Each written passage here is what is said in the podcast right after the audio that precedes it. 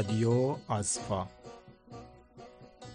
پادکست اول مهارت شنیدن. در گفتگو با دکتر شهر سادات سجادی.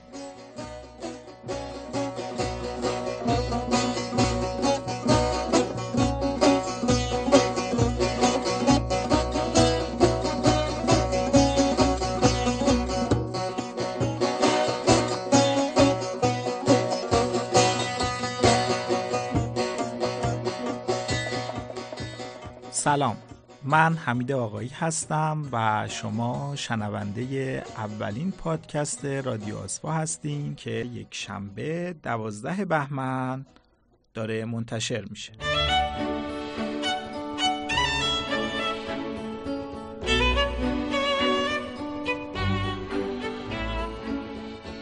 در رادیو آسفا یک شنبه شبها من با کارشناسان حوزه آموزش زبان فارسی به غیر فارسی زبانان یا همون آسفا و حوزه های مرتبط گفتگو می کنم.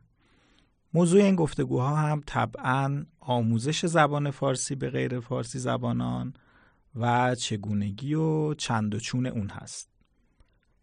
امیدوارم این گفتگوها بتونه برای علاقمندان آزفا از جمله مدرسان و دانشجویان آموزش زبان فارسی مفید و قابل استفاده باشه. بیشتر این مقدمه رو طولانی نمی کنم و مستقیم میرم سراغ موضوع پادکست اول.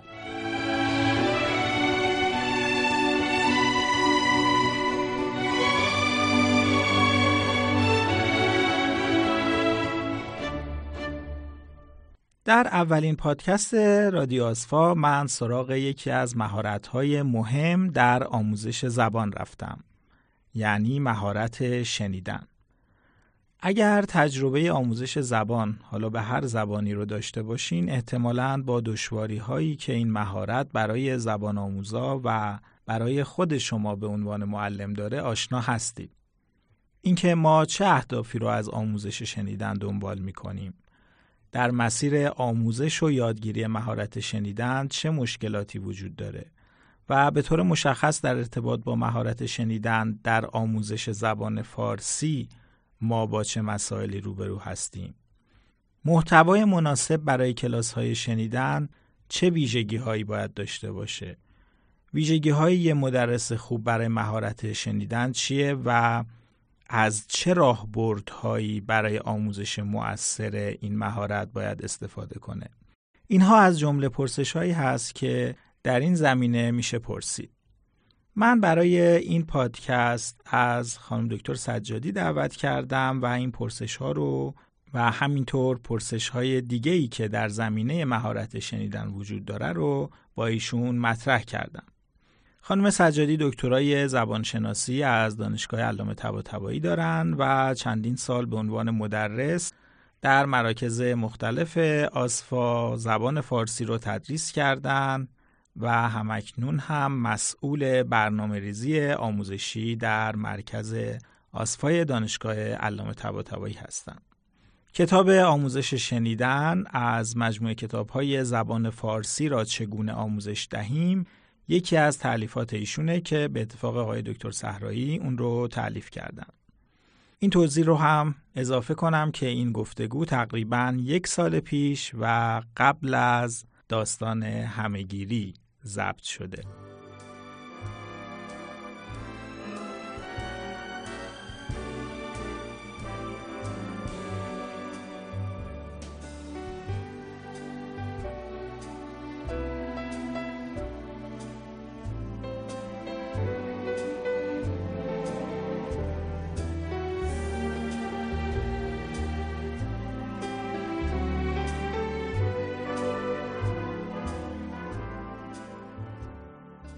عنوان اولین سال من می‌خوام از شما بپرسم که اصولا چی شد که شما وارد هیته آموزش زبان شدید آموزش زبان فارسی؟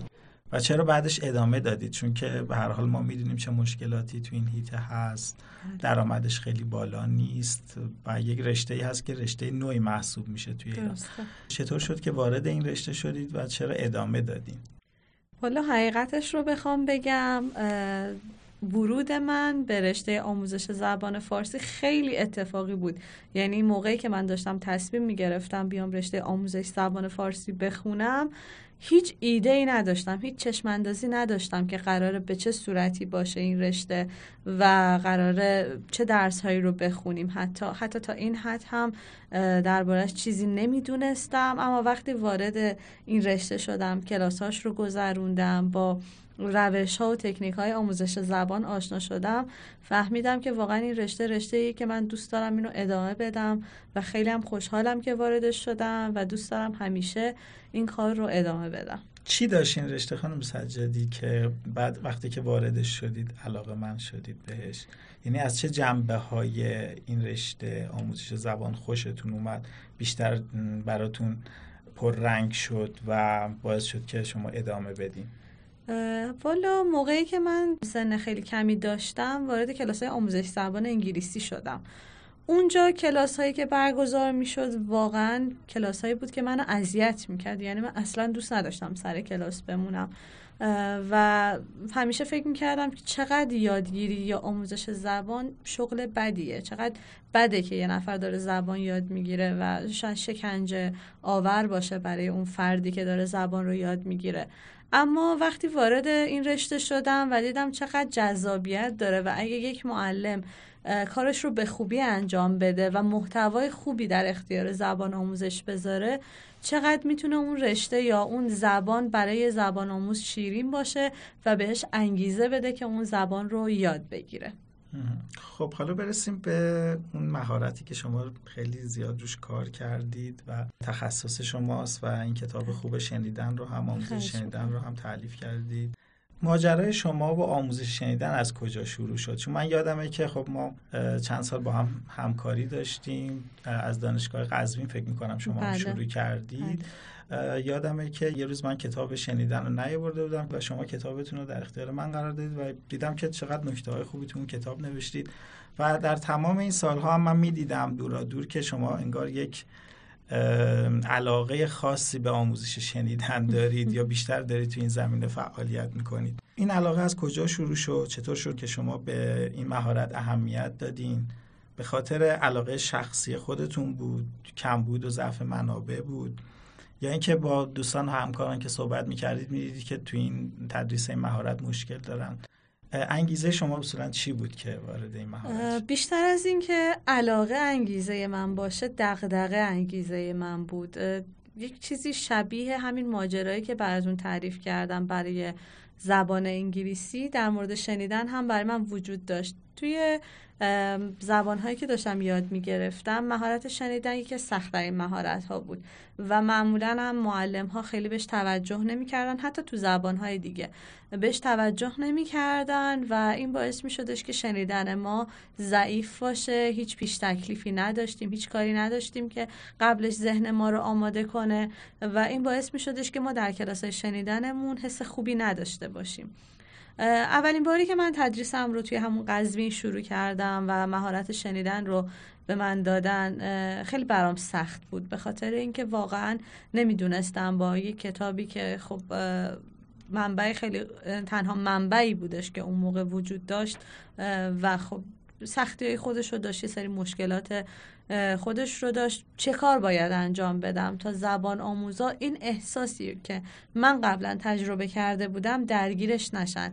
این دغدغه اصلی من بود که دائما همون اوایل کار شروع می کردم متن شنیداری و با دقت هرچه تمام گوش می کردم نکته هاش رو می نوشتم و سعی می کردم با تسلط خودم به اون متن ها کاری کنم که برای زبان آموزا این متن ها ساده تر بشه این تکلیف ها ساده تر بشه.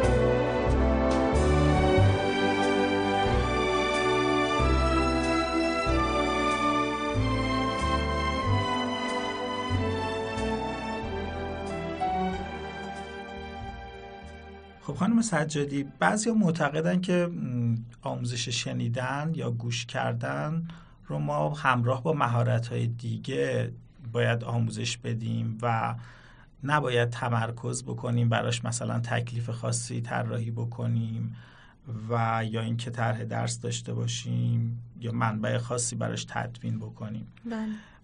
آیا این نظر درست هست یا نه؟ و اگر نادرسته هدف ما از توجه ویژه یا تمرکز بر آموزش مهارت شنیدن چیه؟ ببینید یکی از مهارت هایی که فکر می‌کنم بیشتر از هر چیز دیگه باید بهش توجه کرد مهارت شنیدنه. چرا؟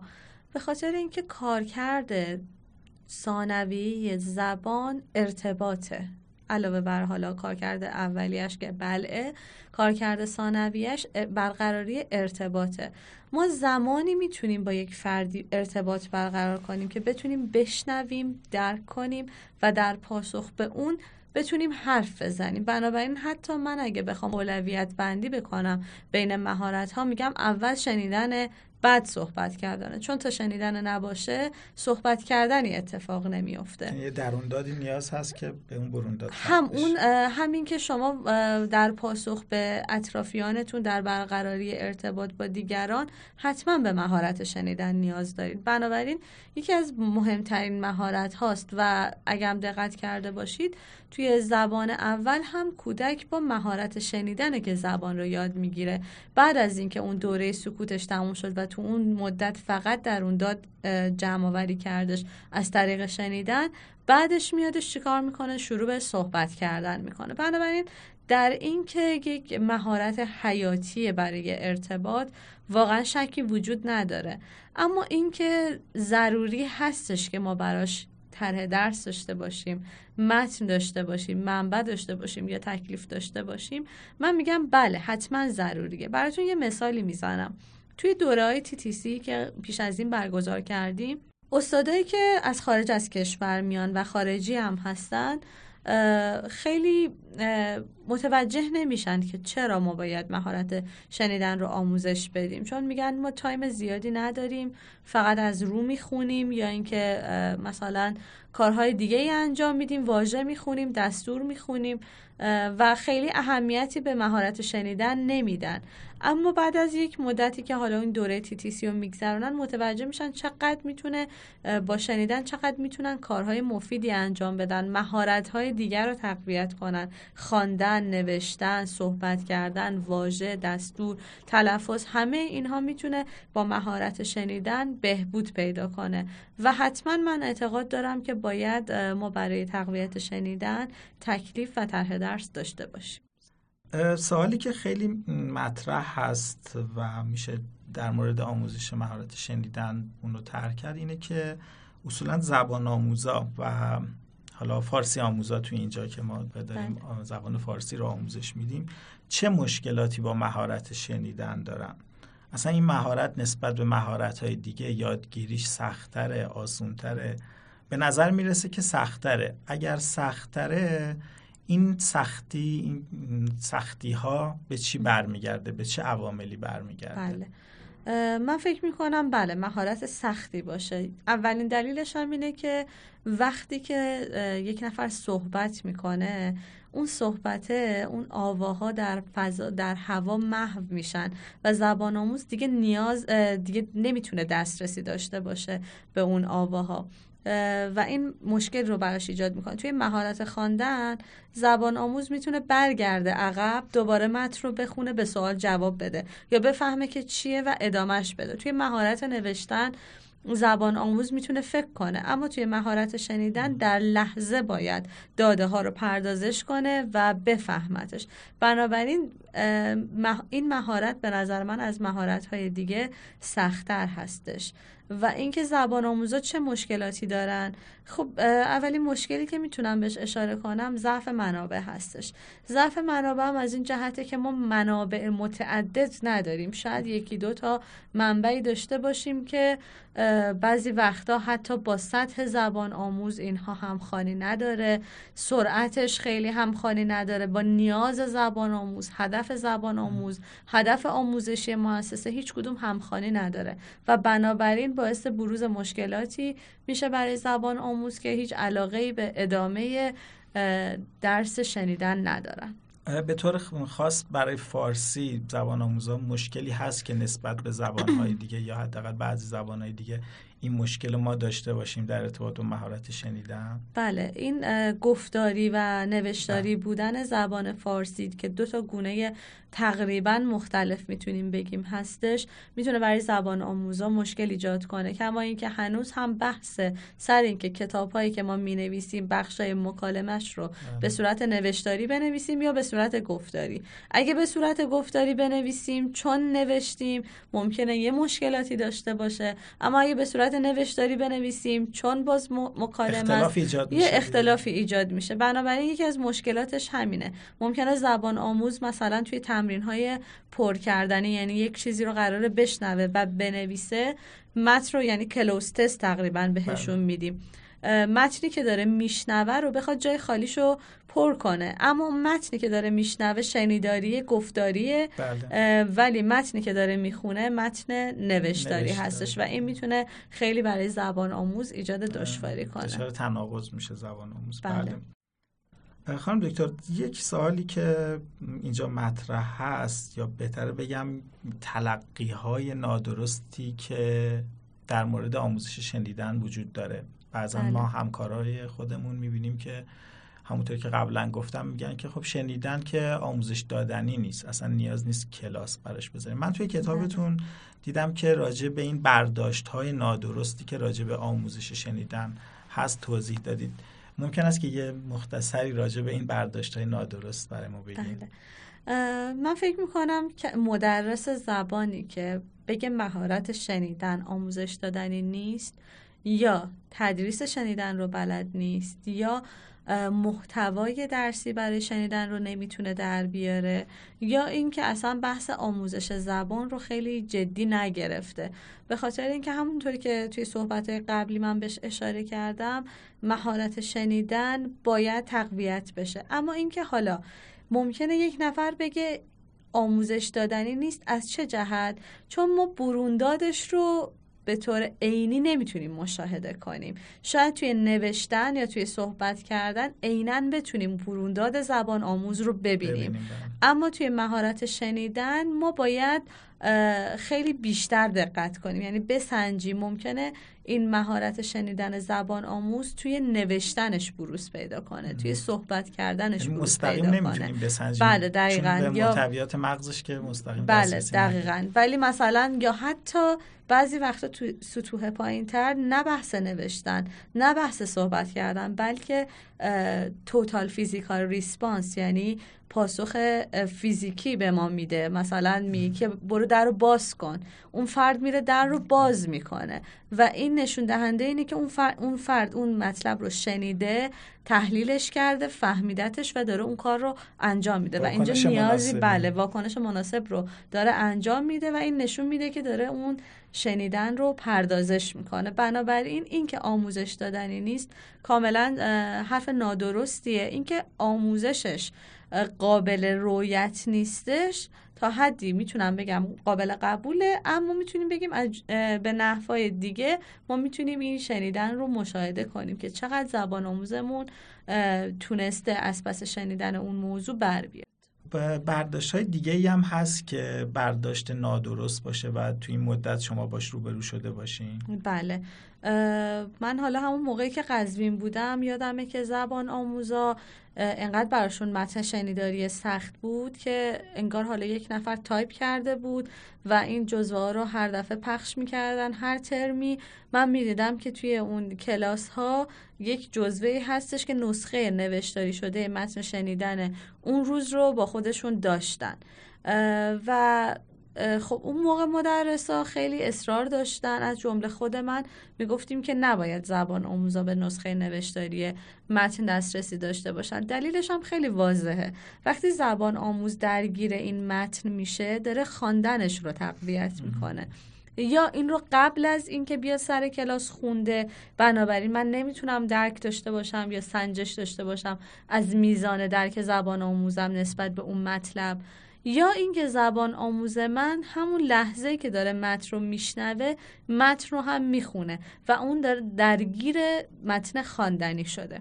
خب این باوری بودش که نباید پس زبان آموزا نسخه نوشتاری متن رو داشته باشن و این بودش که خب اونجا ما از زبان آموزا می‌خواستیم این متن رو به ما بدن تحویل بدن و بهشون نمی‌دادیم و سعی می‌کردیم که ازش استفاده نکنن.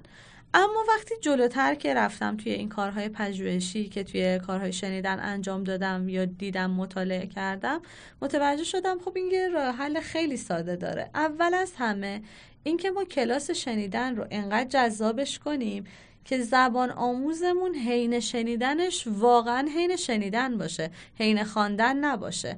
و انقدر اون محتوا باید متناسب سطحش باشه که نیازی نداشته باشه که به یه متن خواندنی مراجعه کنه. چون بعضی وقتا من برای خود من هم پیش اومده. میام یه متن شنیداری توی یک زبان دیگه گوش می‌کنم. انقدر متوجه نمیشم. انقدر واجه های زیادی داره واجه های جدید زیادی داره که اون واقعا متن شنیدن نیست. یعنی شنیدن من رو نمیسنجه. من اگه واژه و دستور رو ندونم واقعا نمی‌تونم به اون متن شنیدن دسترسی پیدا کنم. بنابراین این مشکلات رو اول از همه باید در خودمون و در محتوا و منبعمون در مدرسینمون حل کنیم. و در نهایت از متن نسخه نوشتاری نهایت استفاده رو ببریم در زمانی که بهشون پس تکلیف میدیم. می‌خوایم متن رو کاوش کنیم در انتها بعد از اینکه شنیدن و به سوالات جواب دادن. مثلا من می‌خوام امروز مازی نقلی درس بدم. بیام بر اساس اون محتوایی که بهشون دادم مازی نقلی رو بیام بهشون تدریس کنم.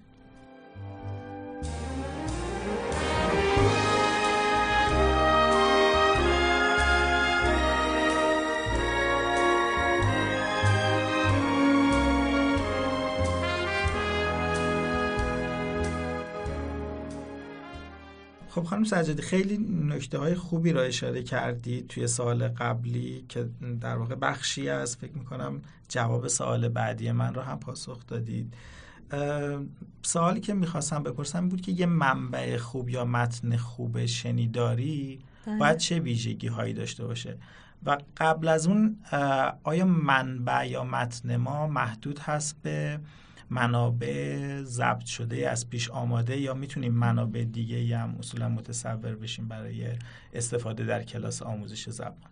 بله. سوال خیلی خوبی پرسیدین. در مورد ویژگی های متن خوب خب خیلی صحبت زیاده و توی کتاب حالا آموزش شنیدن هم یه بخش خیلی نسبتا طولانی در مورد ویژگی های متن شنیداری صحبت شده اما من می‌خوام دو تا ویژگیش رو بگم. یکی از اون ویژگی اینه که متن جذاب و گیرا باشه یعنی متناسب با علاقه زبان آموز باشه. برای این کارم خیلی ساده. ما می‌تونیم از زبان آموزانمون تو جلسه اول بخوایم که در مورد موضوع مورد علاقهشون بنویسن. مثلا یک لیست تهیه کنن از موضوعات مورد علاقهشون. و مدرس بیاد اینا رو بررسی کنه ببینه کدومش با اهداف آموزشیشون سازگاره و بین بچه ها بیشتر رواج داره بر اساس اونها محتوای درسی تهیه کنه. این یکی از کارهاییه که میشه انجام داد برای اینکه اون متن جذاب و گیرا بشه. و یکی دیگه هم این که خیلی برای من سطح مهمه. یعنی من فکر می‌کنم اگه ما سطح درسامون رو سطح متن شنیداریمون رو سطح تکلیفمون رو متناسب کنیم با سطح زبان آموزانمون حتی اگه متن هم اونقدری جذاب نباشه زبان آموزا به دلیل اینکه می‌تونن از پس تکالیف بر بیان یعنی محوریتمون بر مبنای موفقیته. و منابع دیگه هم غیر از فایل صوتی ضبط شده می‌تونیم توی کلاس استفاده بله کنیم؟ بله حتما. فایل صوتی یکی از منابع شنیدنه. اولین منبع که خیلی هم مهم هستش صدای خود معلمه. خود معلم یک صدای یک منبع خیلی عظیم شنیدنه که زبان آموزان می‌تونن ازش استفاده کنن. خود صدای زبان آموزان در کلاس خودش یک منبع دیگه هستش. وقتی زبان آموز دیگه ای داره صحبت می‌کنه زبان آموزای دیگه دارن میشنون. بنابراین باز شنیدنشون تقویت میشه. ما می‌تونیم مهمان بیاریم سر کلاسمون. به عنوان کسی که خب خیلی وقتا ما دیدیم خودتون هم احتمالا دیدید توی کلاس های آموزش زبان وقتی که معلم عوض میشه خیلی سخت باهاش بله. ارتباط برقرار می‌کنید. میگید تلفظش رو دوست ندارم. یا خیلی صحبت های این رو متوجه نمیشم. بعد یکی دو جلسه که میگذره شما با این صدای جدید آداپته میشین و این فرد رو هم میپذیرین. حالا استفاده از مهمان در کلاس می‌تونه این مزیت رو داشته باشه که زبان آموزا فقط به یک صدا عادت نکنن و صدای فرد نیتیو اسپیکر دیگه ای رو گویشور زبان دیگه ای رو هم بشنون. و از منابع دیگه می‌تونم به پادکست ها اشاره کنم به موسیقی اشاره کنم که بسیار زبان آموزا بهش علاقمند هستن دوست دارن که گوش بدن حتی در سطوح خیلی پایین دوست دارن از این منابع استفاده کنن از فیلم ها می‌تونن استفاده کنن و منابع خیلی زیادی برای شنیدن داریم. بذارید سوال رو برعکس هم بپرسم. چرا ما محدود نباشیم به صدای معلم؟ و چرا باید از صدای ضبط شده استفاده کنیم؟ ضرورت استفاده از صدای ضبط شده یعنی فایل صوتی چی هست؟ خب من فکر کنم جواب این سوال رو توی قسمت قبلی پاسخم بهتون دادم. اینکه وقتی زبان آموز عادت می‌کنه به یک صدا شاید صداهای دیگر رو متوجه نشه. ما بسیاری از وقتا دیدیم زبان آموزهایی که از کشورهای دیگه میان و وارد ایران میشن شاید سطحشون خیلی بالاتر باشه. اما موقعی که میان آزمون بدن درکی از سوال شنیدن ندارن. یعنی من میام ازشون یه سوالی می‌پرسم اونا, اونا نمی‌فهمن من چی دارم ازشون می‌پرسم و نمی‌تونن جواب بدن. این به خاطر اینه که اینها از فایل های صوتی استفاده نکردن. یه صدای گویشورهای دیگر رو نشنیدن و فقط متکی بودن به یک گویشور زبان یا استادشون که ممکنه خارجی هم باشه. ضمن که فکر کنم مثلا زبان آموزا مثل هر کس دیگه که تو محیط زبانی قرار می‌گیرن بعضی وقتا فایل هایی رو یا برنامه هایی رو از تلویزیون رادیو یا مثلا پشت تلفن صداهایی رو میشنون. بله. که خب این هم فکر کنم یک علتی باشه که فایل های صوتی کمک بکنه که بتونن اونا رو بهتر درک بله دقیقا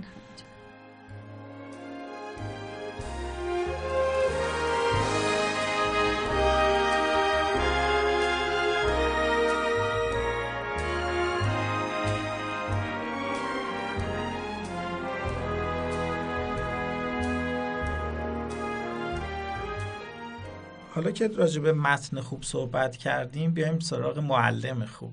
بله. یه معلم خوب یا مدرس خوب شنیدن باید چه جوری باشه که ما بهش میگیم یه معلم خوب شنیدن؟ بله. می‌خوام یه خورده کلی تر به این سوال جواب بدم. وقتی ما میگیم یک مدرس خوب باید چه ویژگیهایی داشته باشه می‌تونیم بگیم که باید مدرس خوب ویژگی چند تا شغل رو داشته باشه.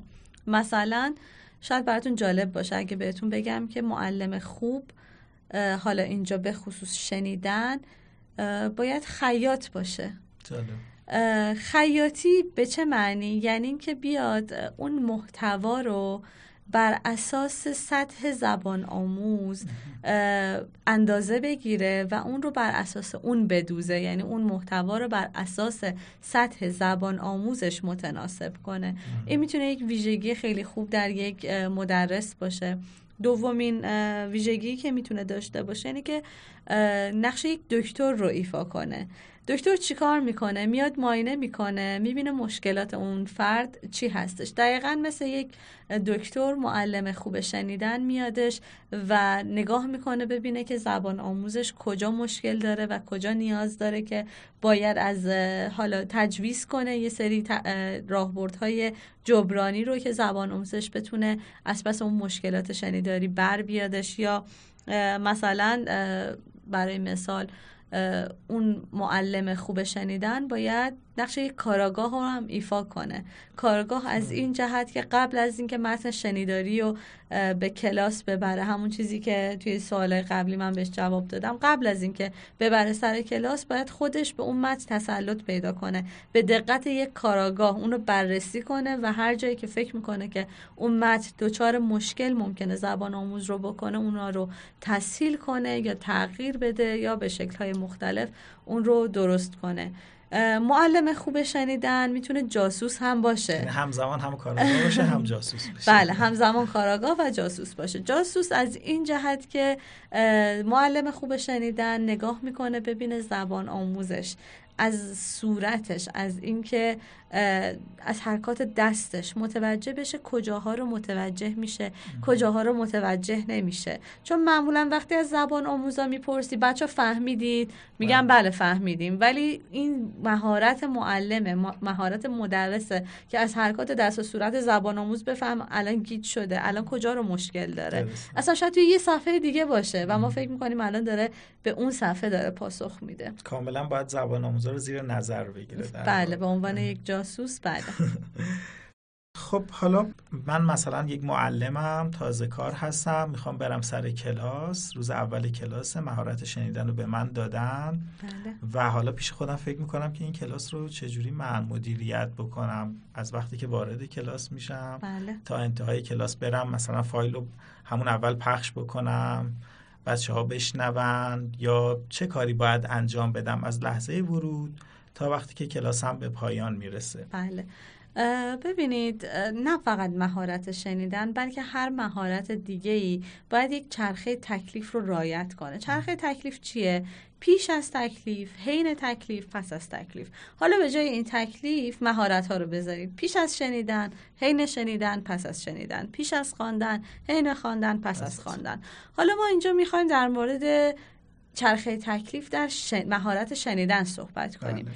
وقتی وارد کلاس میشیم اول باید ذهن زبان آموزانمون رو به اون موضوعی که قرار گفته بشه آشنا کنیم. یعنی این موضوع دانش پیشین اونها رو فعال کنیم و اون افراد حتما می‌دونن که مثلا یک موضوعی مثل بیمارستان چه کلید واژه هایی داره یا حداقل تو زبان خودشون می‌دونن مفاهیم رو می‌دونن و وقتی این با, با استفاده از پیش تکلیف رو می‌تونیم الگوهای ذهنی اونها رو یا اسکما رو فعال کنیم و این باعث میشه که زبان آموز خیلی نسبت به موضوع درس بیشتر اشراف پیدا کنه براش جذابتر بشه و اینکه خب اون واژه ها فیلتر میشن در ذهنش. یعنی از دنیایی که هیچی ازش نمی‌دونه بخواد یه دفعه یک متن شنیداری بشنوه تا اینکه دنیایی که میگه موضوع درس بیمارستانه.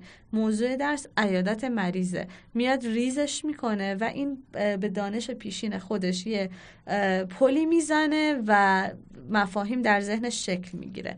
مرحله دوم مرحله خود حین شنیدن هستش.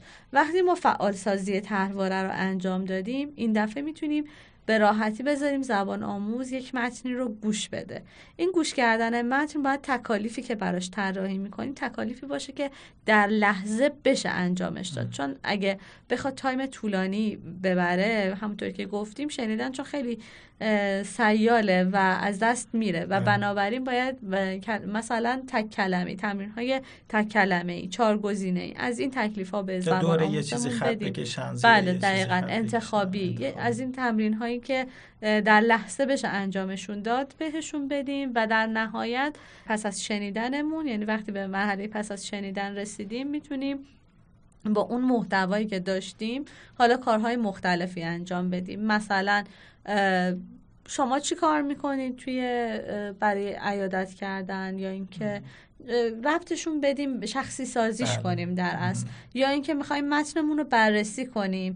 ببینیم که مثلا امروز من می‌خواستم فلان نکته دستوری رو بهشون بگم فلان واژه رو بهشون بگم. به چه صورتی می‌تونم از این متن استفاده کنم که این کار رو انجام بدم؟ درسته. یعنی ما برای اون چرخه تکلیف پیش از تکلیف تکلیف و پس از تکلیف می‌تونیم فعالیت های متناسب با هر کدوم از اینا تدارک ببینیم البته خب این یه بحث خیلی بزرگ و دراز دامنیه چون برای هر کدوم از اینا میشه انواع مختلف تکلیف بله. و تدارک دید حالا برای اینکه یه مقداری برای شنونده های ما ملموستر بشه اگر که شما یه تکلیف خیلی ساده تکلیف کوتاهی توی ذهنتون هست که این چرخه تکلیفی که بله. فرمودید رو بتونیم با یک در واقع فایل صوتی عملی هم یک متن عملی هم اینجا مطابقت بدیم و دوستان بله. بهتر بتونن درک بکنن خیلی خوب میشه خب من در مورد بیمارستان مثال زدم ادامه مثالم هم با همون بیمارستان پیش می‌برم فرض کنید که ما امروز درسمون در مورد عیادت بیمار یا بیمارستان هستش و خب می‌خوایم به عنوان پیش تکلیف به زبان آموزا بگیم که خب الان یک تصویری می‌بریم سر کلاس می‌تونه چند تا تصویر باشه که در مورد بیمارستان فضای ذهنی زبان آموز رو آشنا کنیم و زبان آموزا در مورد کشورهای خودشون بگن. مثلا آیا اصلا توی کشور خودشون عیادت کردن دارن یا ندارن؟ احتمالا این واژه رو اصلا نمی‌دونن چیه. ما این مفهوم اگه توی ذهنشون هست باید فعال کنیم با همون پیش تکلیفی که براشون طراحی می‌کنیم و مثلا بگیم که شما توی کشور خودتون وقتی عیادت می‌خواین برید با خودتون آیا چیزی می‌برید گروهی میرید انفرادی میرید چه کارهایی انجام می‌دید و اصلا لازم هستش توی کشور شما یا نه؟ چون فرهنگ با فرهنگ فرق می‌کنه. بله. بعد این تقابل فرهنگ ها خیلی می‌تونه جالب باشه. ممکنه اونایی که آسیایی هستن این کار رو انجام بدن اونایی که حالا اروپایی هن ممکنه این کار رو اصلا بگن که معنی نداره براشون.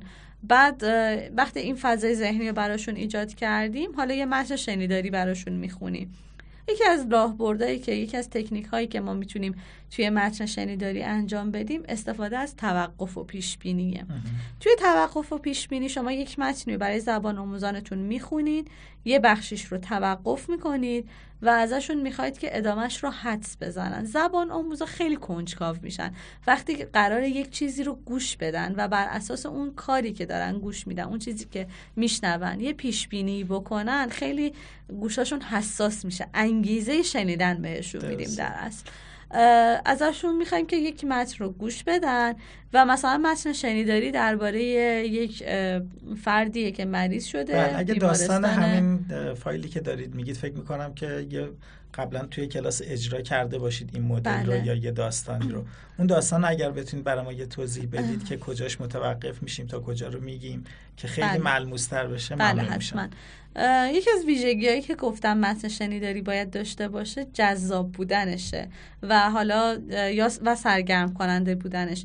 این متنی که من حالا دارم در موردش صحبت می‌کنم متنی که یه خورده حالت تنز داره و سرگرم کننده است. در مورد همسایه هایی که می‌خوان برن به دیدن یک فردی در بیمارستان ازش عیادت کنن و بهشون و اینا یه مینیبوس اجاره می‌کنن که یک نفر جای خالی داره.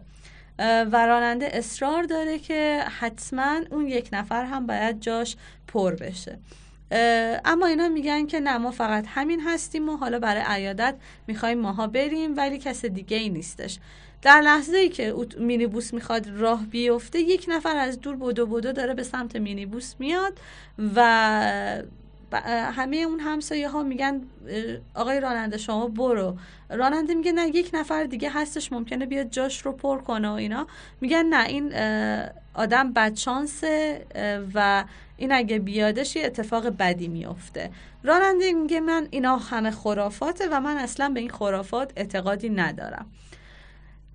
الان محتوای ما تا اینجا استوب میشه. ما اینجا توقف می‌کنیم و از زبان آموزانمون می‌خوایم که پیش بینی کنن در ادامه داستان چی بله، میشه. من خودم الان درگیر شدم که ادامهش چی میشه. یه اتفاق بدی میفته یا اینکه نه همه چیز به خیر و خوشی. بله بله. حرف راننده درسته یا حرف مسافر بله درسته. ولی آره این اتفاق میفته و زبان آموزا خیلی علاقمند میشن و هر کدوم یه حدسی می‌زنن مهارت گفتارشون بالا میره چون دارن ازش استفاده می‌کنن. می‌کنن و وقتی که بسیار یعنی به نقطه اوجش می‌رسه موقعی که دیگه زبان آموزا همه حد زدن می‌خوان ببینن که حالا کدوم حدسشون درست بوده و معمولا هم یه فضای رقابتی بینشون ایجاد میشه توی اینجور مواقع. اون موقع ادامه داستان رو می‌خونید که ادامه داستان میشه اون فرد میاد و سوار میشه و میگه که خب اون فرد از بیمارستان مرخص شده و قرار نیستش که شما برید به عیادت. و این داستان اینجا خاتمه پیدا می‌کنه. برای پس از تکلیفش می‌تونیم مثلا بحث خرافه ها رو پیش بکشیم. آیا توی کشور شما خرافه ها چه کار کردی دارم شما قبول دارین قبول ندارین. می‌تونیم شانس, شانس آوردن و بدشانسی آوردن رو باهاشون کار کنیم و کارهایی از این قبیل. برای سوال بعدی حالا که بحث به جذابیت و اینها کشیده شد. می‌دونیم که یکی از منابعی که خیلی برای بچه ها ممکنه جذاب باشه موسیقیه همینطور فیلم. خب شما قبلا اشاره کردید که خوبه که از این منابع استفاده بکنیم در کنار حالا اون فایل های صوتی که توی کلاس داریم. اگر من به عنوان معلم بخوام از این منابع استفاده بکنم چه جوری می‌تونم از این منابع استفاده کنم که بیشترین اثرگذاری و بیشترین یادگیری رو توی کلاس داشته باشم. خیلی به نکته خوبی اشاره کردین. چون یکی از دقدقه های من اینه که مدرسای ما خیلی وقتا ممکنه به خاطر این روش های تدریس جدیدی که یاد گرفتن دوست داشته باشن از فیلم یا موسیقی استفاده کنن که این به خودی خود چیز بدی نیست. اما یکی از مشکلات اساسی که تو این مدت من باهاش روبرو بودم اینه که مدرسای ما در وهله اول خیلیشون نمی‌دونن که اولا چه محتوایی رو انتخاب کنن. صرف اینکه فیلم ببینید یا موسیقی بذارید اصلا نمی‌تونه کمک کنه به زبان آموزانمون. بلکه باید محتوای مناسبی داشته باشیم و اون محتوا یک هدف آموزشی رو دنبال کنه. و اینکه مثلا فرض کنید شما یک فیلم 120 دقیقه ای رو از اول تا آخر میایید برای زبان آموز می‌ذارید برای اینکه مهارت شنیداری اون فرد تقویت بشه. اما خب هیچ واقعا هیچ هدف آموزشی رو دنبال نمی‌کنه. ببینید تا زمانی که به خصوص توی مهارت شنیدن توی زبان دوم میگن که شنیدن در زبان اول مهارتیه که شنیدن با نصف گوشه یعنی شما اگه دو تا گوش هم نداشته باشین یک گوش داشته باشین و اون گوش هم یک نصف باشه باز هم شما اون رو راحتی متوجه میشین بله. اما توی مهارت شنیدن توی زبان دوم این اینجوری نیست واقعا بله. شما دو تا گوش هم کمه بله دقیقا و ما اگه به زبان آموزمون هدف ندیم انگیزه ندیم هیچ وقت نمی‌تونه از پس مهارت شنیدن بر بیاد. بنابراین ما باید برای همون محتواهایی که موسیقی و فیلم هستن که بسیار هم محتواهای خوبی هم به خاطر اینکه اون سرگرم کننده بودنشون هستش اون گیرا بودنشون هست ولی باید اونها رو به یک شکلی طرح درس کنیم که زبان آموزانمون هم بتونن ازش استفاده مفید ببرن و از یک طرف دیگه وقت کلاسمون هم هدر نشه. در واقع اونا رو در چارچوب تکلیف ببینیم یعنی بله براشون پیش تکلیف بذاریم تا حین تکلیف و مناسب سطح زبان آموز باشه. و به زمان هم باید حتما توجه بله بکنیم که خیلی خسته کننده و پیش تکلیف باز اون چرخه تکلیف رو رعایت کنه. پیش از شنیدن حین شنیدن و پس از شنیدن, پس از شنیدن. خب فکر می‌کنم که روند خیلی خوبی داشتیم توضیحات خیلی خوبی دادید. هرچند که خب وقت ما محدوده و من حالا کسایی که علاقه من هستن که بیشتر بدونن راجع به این مطالب ارجاع میدم به کتاب خوب شما آموزش شنیدن که برن اونجا و کاملتر این مباحث رو بخونن.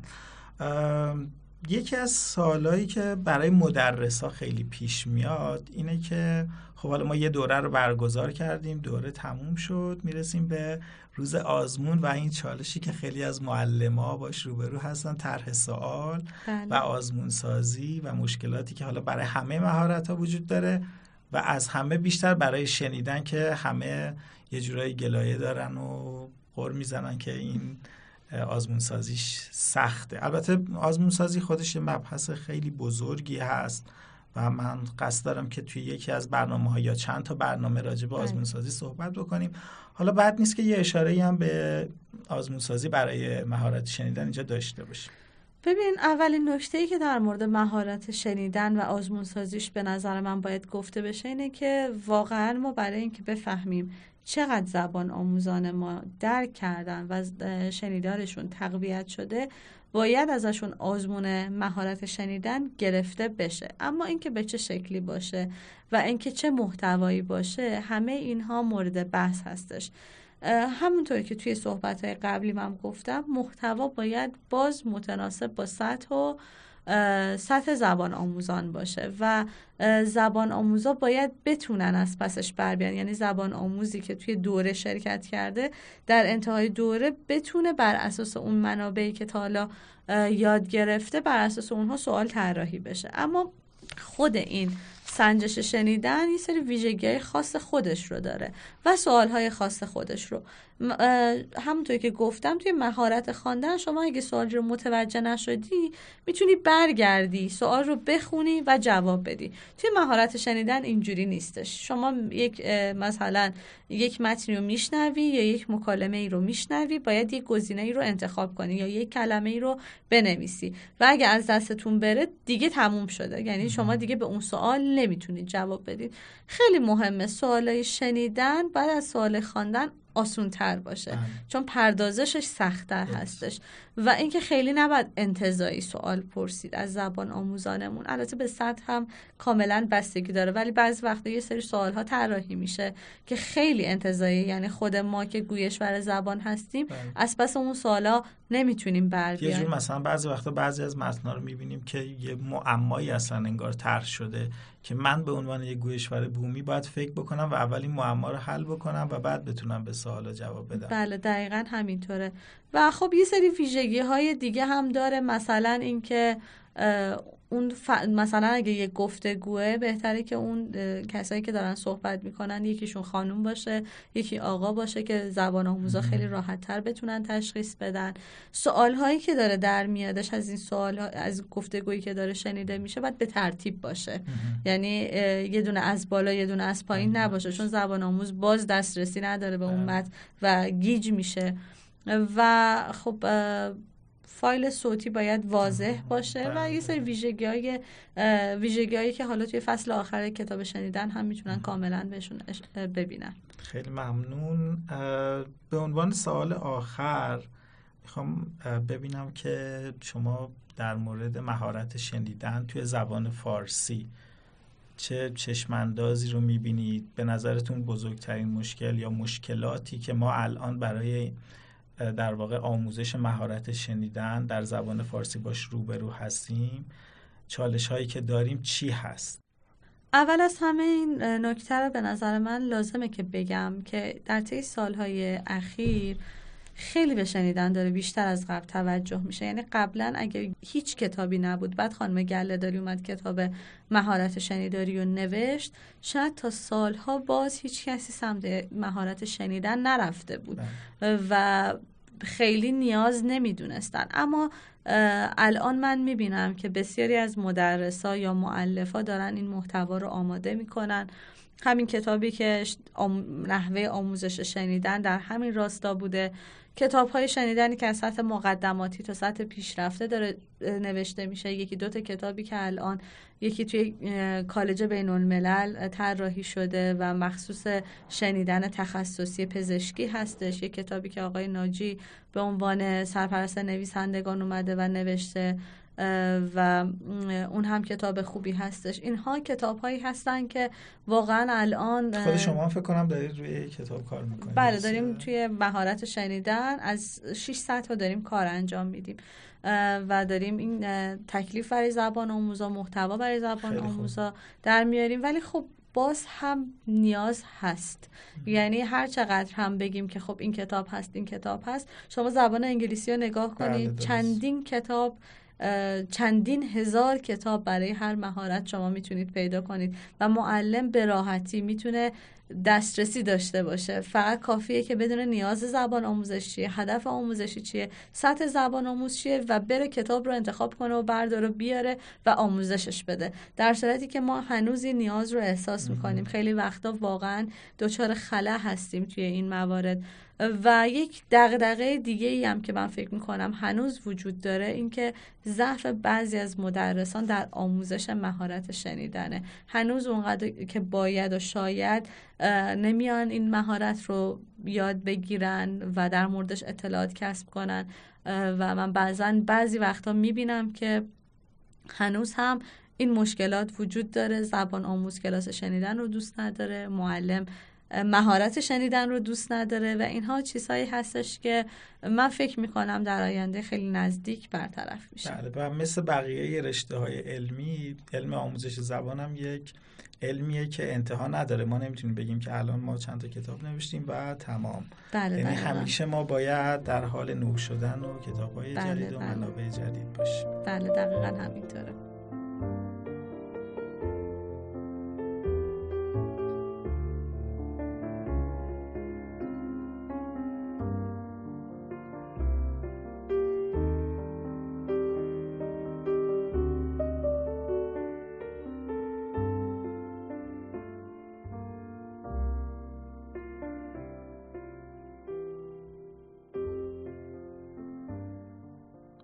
همونطور که در مقدمه اشاره کردم کتاب آموزش شنیدن از مجموعه کتاب‌های خوب و کاربردی زبان فارسی را چگونه آموزش دهیم هست و معلفان این کتاب دکتر رضا مراد صحرایی و دکتر شهر سادات سجادی هستند.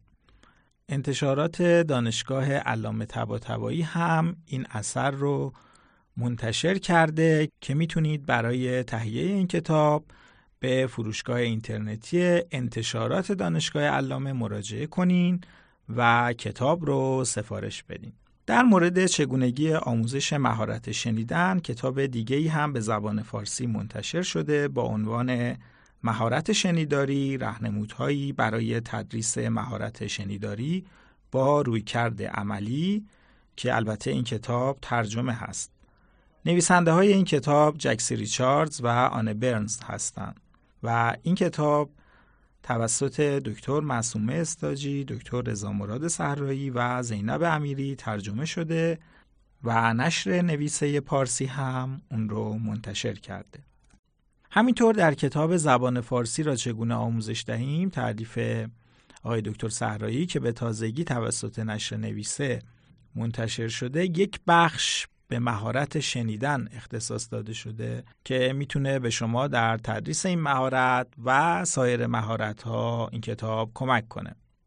با توافقی که با نشر نویسه پارسی داشتیم دو کتاب مهارت شنیداری و زبان فارسی رو چگونه آموزش دهیم رو می‌تونید با تخفیف 20 درصد و ارسال رایگان از سایت این نشر تهیه کنید. اگر تمایل به تهیه این کتاب ها داشتید به سایت نشر نویسه پارسی مراجعه کنید و با وارد کردن کد تخفیف رادیو آسفا با حروف انگلیسی و بدون فاصله در قسمت مربوطه این دو کتاب رو سفارش بدین. برای استفاده از این کد تخفیف هم تا 15 بهمن ماه فرصت داریم.